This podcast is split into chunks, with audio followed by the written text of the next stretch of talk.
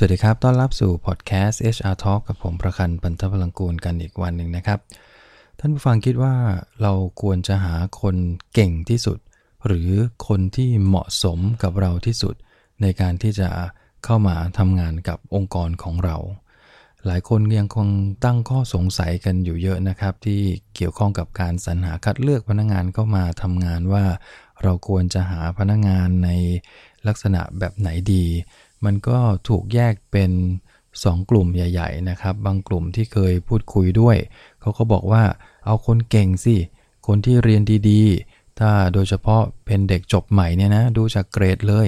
ถ้าเกรดใครดีเนี่ยผลงานก็น่าจะดีด้วย เพราะเขามีความรับผิดชอบในการเรียนไง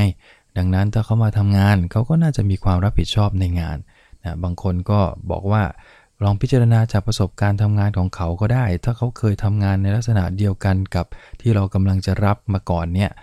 แล้วก็มีผลงานที่ผ่านมาอยู่ในเกณฑ์ดี ก็น่าจะรับเอาไว้ทำงานนะ เพราะอะไรเพราะว่าผลงานเขาดี เขาน่าจะเป็นคนที่เก่ง แล้วก็สร้างงานให้กับเราได้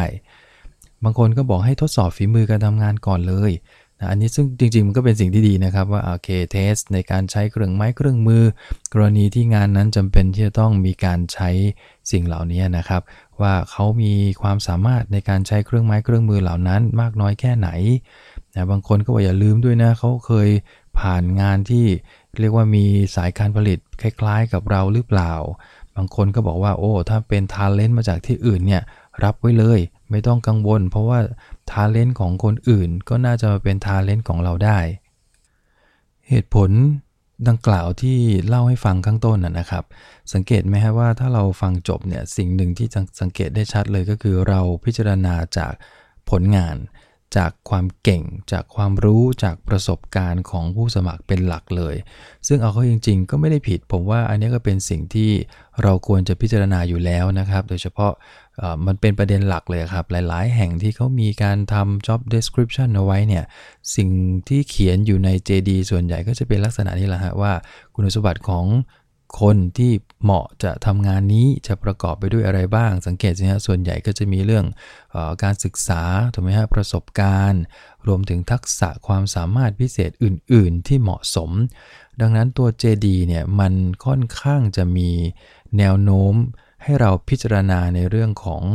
คนที่เหมาะสมกับงาน โดยอาศัยทักษะความรู้ต่าง ๆ นะครับ แต่อีกสิ่งหนึ่งซึ่งในยุคนี้ผมว่าสำคัญไม่แพ้กันเลยนะครับ ก็คือเรื่องของทัศนคติของคนคนนั้น เรื่องของพฤติกรรม การแสดงออกมุมมองความคิดของผู้สมัครคนนั้นๆนะครับ ว่าเขาเหมาะสมกับองค์กรของเราหรือเปล่า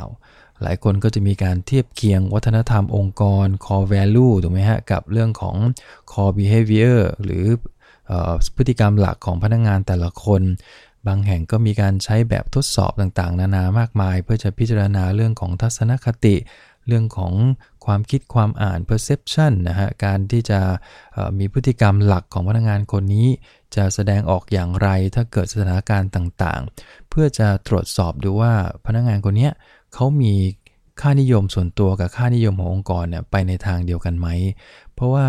สิ่งเหล่านี้ ผมกลับมองว่ามีความสำคัญมากกว่าทักษะความรู้ หรือประสบการณ์ที่มันตรงกับงานซะอีก ไม่แน่ใจว่าท่านผู้ฟังคิดแบบเหมือนกันหรือเปล่านะครับ เพราะจากประสบการณ์ที่ผ่านมาเนี่ยบางคน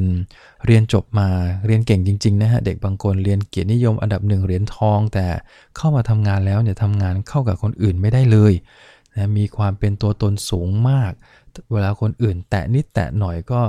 มีความขัดแย้งเกิดขึ้นในทีมละ บางคนก็มีความสามารถสูงมากนะครับ แต่พูดจาไม่เข้าหูใครสักคนเลยก็มี มีบางคนฝีมือดีเก่งนะครับ แต่ยึดความคิดเห็นของตนเป็นใหญ่พูดง่ายๆ คืออีโก้สูงมาก ไม่ฟังใครในทีม ใครจะแตะจะนิดจะหน่อยก็มีปัญหากันโดยตลอดเวลา โดยอาศัยอีโก้ของตัวเองเนี่ยเข้าข่มคนอื่น ซึ่งทำให้ความขัดแย้งในทีมก็เกิดขึ้น หลายคนมีฝีมือเก่งกาแต่ไม่ฟังคนอื่นก็มีนะฮะคือปฏิเสธความคิดเห็นของคนอื่นทั้งหมด มองว่าคนอื่นผิด มองว่าทีมงานทุกคนที่คิดไม่เหมือนตนเองเนี่ยคือผิดหมด หรือบางครั้งเรารับตำแหน่งผู้จัดการเข้ามา เป็นผู้จัดการที่ผ่านงานที่เรียกว่ามีประสบการณ์ในการทำงานโดยตรงเลยนะครับ คิดว่าผลงานดีแน่นอน แต่กลับกลายเป็นว่าไม่สามารถที่จะบริหารจัดการลูกน้องของตัวเองได้ นี่เป็นตัวอย่างแค่เล็กๆนะครับ ซึ่งในยุคนี้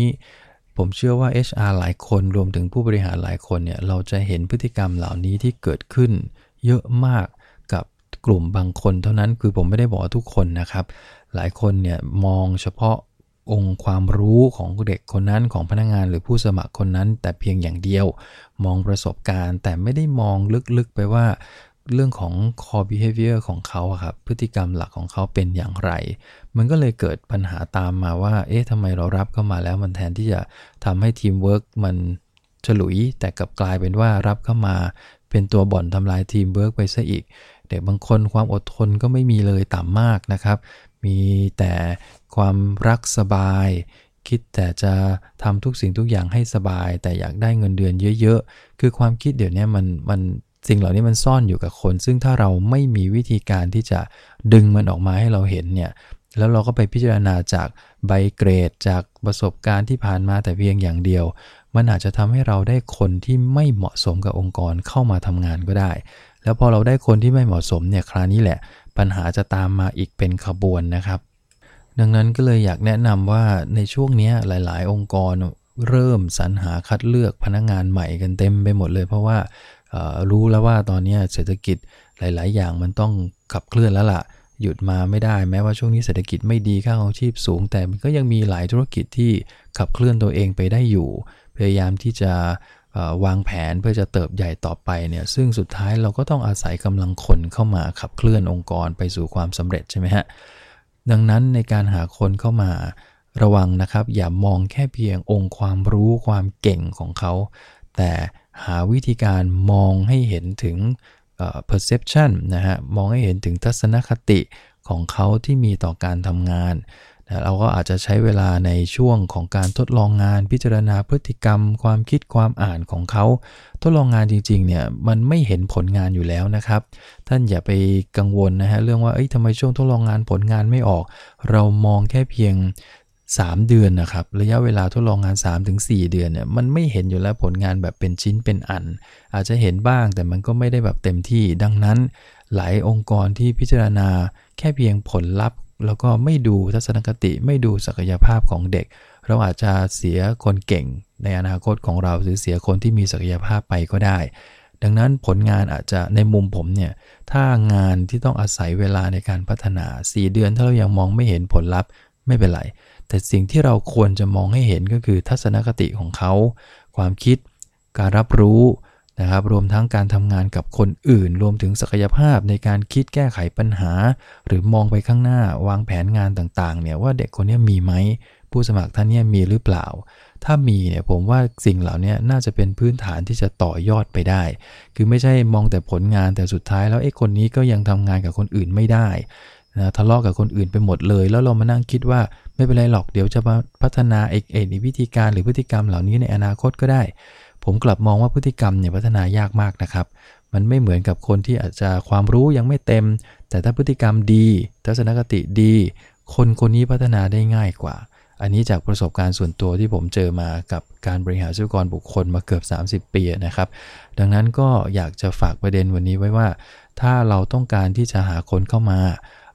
ถ้าเป็นเป็นไปได้อะก็คือได้ทั้งคนเก่ง แล้วก็คนที่มีพฤติกรรมที่ดีเหมาะสมเนี่ยอันนี้เรียกว่าสุดยอดแล้วล่ะ แต่ถ้ามันหาไม่ได้จริง ๆ ในมุมผมเนี่ยก็อาจจะต้องมองในมุมทัศนคติพฤติกรรมที่มันสอดคล้องกับ core value ขององค์กร เป็นน้ำหนักหลักก่อน หลังจากนั้นถึงจะมาดูว่าด้วยความรู้ประสบการณ์ที่ผ่านมา พอที่จะพัฒนาต่อได้ไหม เพราะผมเชื่อว่าคนเราพัฒนาได้อยู่แล้ว ขอให้เพียงใจเขาเปิด willing มีครับมีความเต็มใจที่อยากจะทำอยากจะพัฒนาตัวเองเนี่ยส่วนเรื่องความรู้หมดเดี๋ยวมันเติมกันได้นะครับผมว่าอันนี้ก็เป็นน่าจะเป็นสิ่งที่เหมาะสมในการคัดเลือกคนในยุคนี้นะครับ ก็ฝากประเด็นวันนี้เป็นไอเดียแล้วกันหลายท่านอาจจะต้องเอากลับไปคิดกันกรองอีกทีนึง เพื่อปรับมาเป็นระบบการสรรหาคัดเลือกของเรานะฮะโอเคนะครับพบกันใหม่ในครั้งหน้าครับผมขอบคุณครับ สวัสดีครับ